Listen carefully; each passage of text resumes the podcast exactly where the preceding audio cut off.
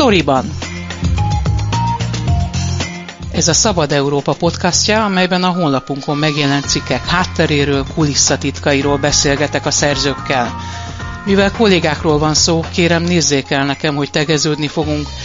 Én Fazekas Pálma vagyok, tartsanak velem és munkatársaimmal.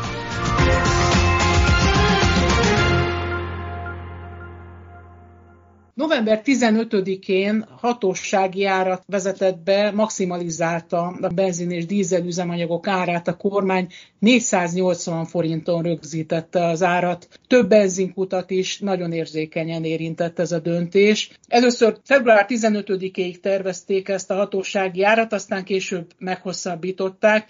Legutóbb a miniszterelnök az évértékelőben azt mondta, hogy még három hónapig így maradnak az üzemanyagárak. Videman Tamás több cikkben is foglalkozott azzal, hogy milyen hatása lehet ennek az intézkedésnek a hazai benzinkutakra, vele beszélgetek most. Miért hozta ezt a döntést a kormány, és lehetett volna esetleg más megoldás, amit választhatott volna? Ugye Magyarországon tavaly november közepe óta van érvényben egy hatósági ár, pontosabban egy maximum ár az alap benzin és az alap gázolaj esetében. Ennek az a lényege, hogy 480 forintnál nem adhatnak drágábban a kutak az alap benzint és az alap üzemanyagot.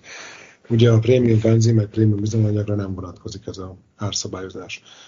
Kormány azért hozta ezt az intézkedést, mert azt látta, hogy nagyon megugrik az infláció. Ugye 7-7,9% között van átdrágulási teme Magyarországon. Ez hatalmas, ugye normális esetben 3% alatt kellene lennie. És a másik oka pedig az volt, hogy közeleg a választás, országgyűlési választások, és most nagyon durán 500 forint fölött közötti üzemanyag árakkal kellene szembesülniük az embereknek, plusz drágulna minden, tehát drágulna. Ugye az üzemanyagoknak nagyon nagy drágítoltás van, tehát minden, amit termelünk, minden, amit el kell szállítani, üzletekbe, boltokba, stb. Tehát sokkal jobban drágítaná az életet, sokkal jobban növelni az inflációt, és ezért döntött ugye a kormány, hogy csinál egy ilyen mm, ársapkát, sokan nem szeretik ezt a szót, mert túl közömbös, de hogy ad egy ilyen maximum árat az üzemanyagnak, üzemanyagoknak, amennyinél drágábban nem árusíthatják a benzinkutat. Lehetett volna más eszközt is választani, például áfát csökkenteni? Ő lehetett volna, igen. Ugye azt hiszem Lengyelország, illetve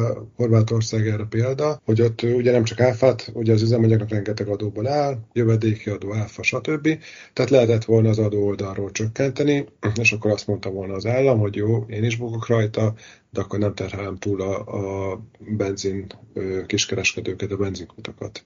Ugye és ennek a szabályozásnak az a kuriózuma, vagy hungarikuma, hogy a nagykereskedelmi ára nem vonatkozik. Tehát a, ezek a benzinkutak lényegében nagy keráron megveszik, ami leköveti a piaci mozgásokat, ugye most drágul az olajára, drágul nagykereskedelmi ára, és most az a sajátos helyzet alakult ki, hogy többe kerül beszerzési ár, mint amennyire adhatják. Tehát ők nem csak, hogy nem tesznek szel profitra, mint ahogy eddig, nem csak, hogy nehézséget okoz kifizetni a, a rezsiköltségeket, ugye az energia, illetve a munkaerőköltséget, a béreket, hanem most már konkrétan minden egyes literen buknak. Tehát ha valaki bemegy tankolni, ahogy elindítja a pisztolyt, jön ki a benzin, illetve a gázolaj, és folyamatosan peregnek a forintok ki a benzinkutas zsebéből az autó zsebébe. Körbe is ment az interneten az a Facebook poszt, amit egy ilyen kis településen üzemelő benzinkút tulajdonosa tett ki, azt kérte, hogy ne tankoljanak nála, mert minden egyes tankolásra ráfizet és tönkre fog menni.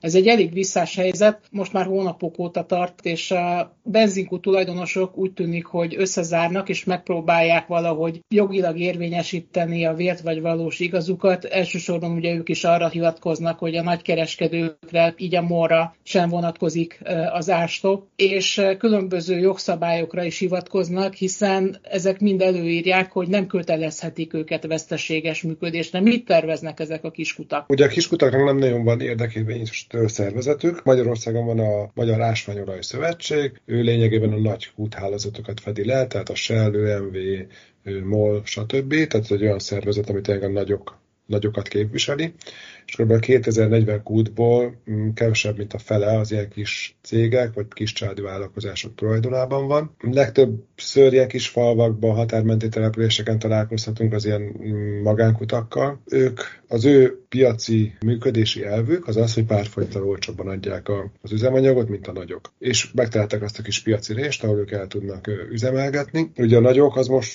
ugyanúgy, ugyanúgy szívnak, hogyha szabad ezt mondani, tehát a MOL is ugyanúgy kiskereskedelmi üzletágán keresztül veszít azon, hogy 480 forintnál nem adhatja drágábban az üzemanyagot, viszont neki nagyon sok más olyan bevételi forrás van, ami a kiskutaknak nincs. Neki például van kőolaj kitermelése, van kőolaj feldolgozása, van nagykereskedelmi üzletága, és hiába a negyediken bukik, a másik háromból elég vaskos bevételre tesz szert. A kicsik éppen ezért úgy látták jónak, hogy egy olyan szervezetet hoznak létre, ami az ő érdekeiket képviselik. Ez kezdődött most el a napokban, illetve elkezdtek a kormányjal is tárgyalni, sőt vizsgálják a pernek a lehetőségét is, és ahogy említette, több jogszabály van. Igazából a jogszabályok szinte mindegyike azt mondja, hogy ők sikerrel pereskedhetnek. Van egy olyan jogszabály, hogy nem lehet, az állam nem hozhat olyan árakat, ami veszteséges üzemeltetésre kényszeríti őket. Van a tisztességes, piaci magas tartás tisztességes árképzésre külön jogszabály, EU-s jogszabály, tehát egy csomó jogszabály van, ami alapján ők sikerrel perelhetik a magyar államot, az biztos, hogy pár évig el fog tartani a per.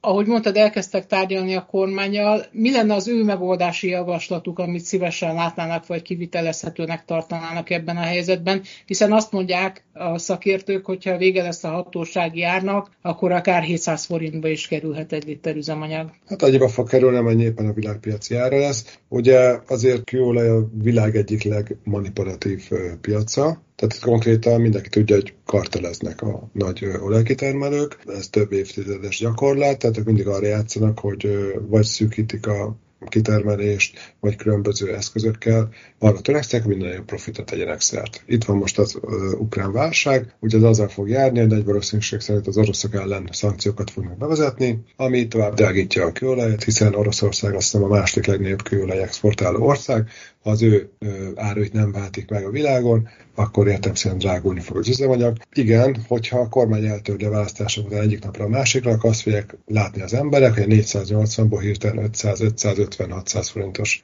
benzinár, illetve gázolaj ár lesz, ami elég furcsán fog tűnni, mutatni, tehát valószínű lesz valamilyen szintű adócsökkentés, akár ideglenes jelleggel. De ez persze, bocsánat, ez csak a magánvéleményem, tehát nem tudom, hogy mi lesz. Az biztos, hogy a kormány most arra játszik, hogy április 3 minél bejöjjön, legyen vége a választásoknak, és utána lehet érdembe foglalkozni ezekkel az ügyekkel. Térjünk vissza egy picit a kiskereskedőkhöz. Nem csak arra panaszkodnak, hogy veszteséges üzemeltetésre kényszeríti őket az állam, hanem a jogszabály szerint, hogyha ezt nem bírják finanszírozni, nem bírják anyagilag, akkor egy konkurens cégnek ingyen és bérment át kell adni a kutak üzemeltetését. Volt-e már erre példa? Azt hiszem egyedül a MOL jelentkezett arra be, hogy átvegye a bajba került kutak üzemeltetését. Volt-e már erre példa, illetve van -e ennek realitása? Mert hogy nem olyan egyszerű átvenni egy benzinkút üzemeltetést. Valószínűleg ez arról szólt, hogyha valahol megszűnik egy kút, és ott az ott élők ne panaszkodjanak, egy ilyen lehetőséget kitaláltak arra, hogy átveheti egy üzemeltető.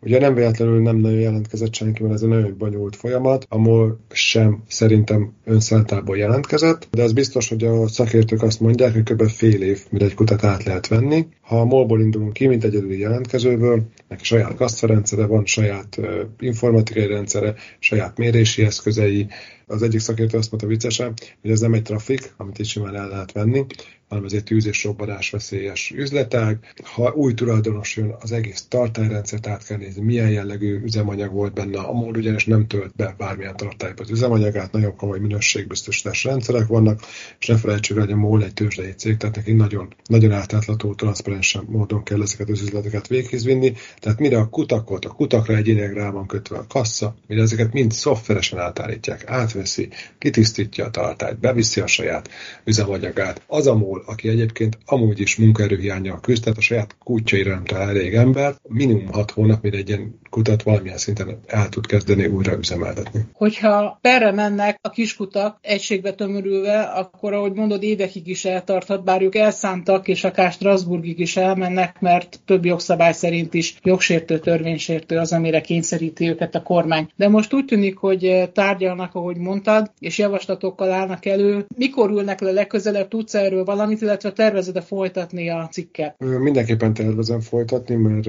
újabb drágulás lesz a világpiacon, tehát ez egy újabb problémákat fog előhozni, és azt gondolom, hogy sokkal aktívabbak lesznek a, a szereplők. Ugye igazából pénteken volt egy nagyobb átdrágulás, és ma van kedd, és egy-két nap alatt már rengeteg dolog történt, tehát abba én azt gondolom, azt prognosztizálom, hogy sokkal forróbb lesz a téma, a kormánynak ezzel foglalkoznia kell, ugyanis itt most olyan kis magyar családi vállalkozókról van szó, tehát neki politikailag ez egy öngyilkosság lenne, hogyha nem foglalkoznak vele, de azt is gondolom, hogy valamilyen megoldást, enyhítést fognak nekik adni, ebben biztos vagyok. A másik oldalról pedig már a legelején belekalkulálták az esetleges pereknek a költségét, tehát az, hogy most pár 10 milliárd forintot majd per költségként pár ki kell fizetni, azt szerintem már az elején bele lett kalkulálva, a kormány, vagy legalábbis nevezzük úgy, hogy Fidesz választást akar nyerni, és most ez a legfontosabb.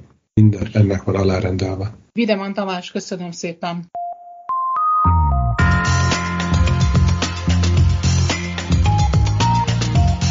Ez volt a Storyban, a Szabad Európa podcastja, a honlapunkon megjelent cikkek hátteréről, kulisszatitkairól. Én Fazekas Pálma vagyok, köszönöm figyelmüket munkatársaim nevében is.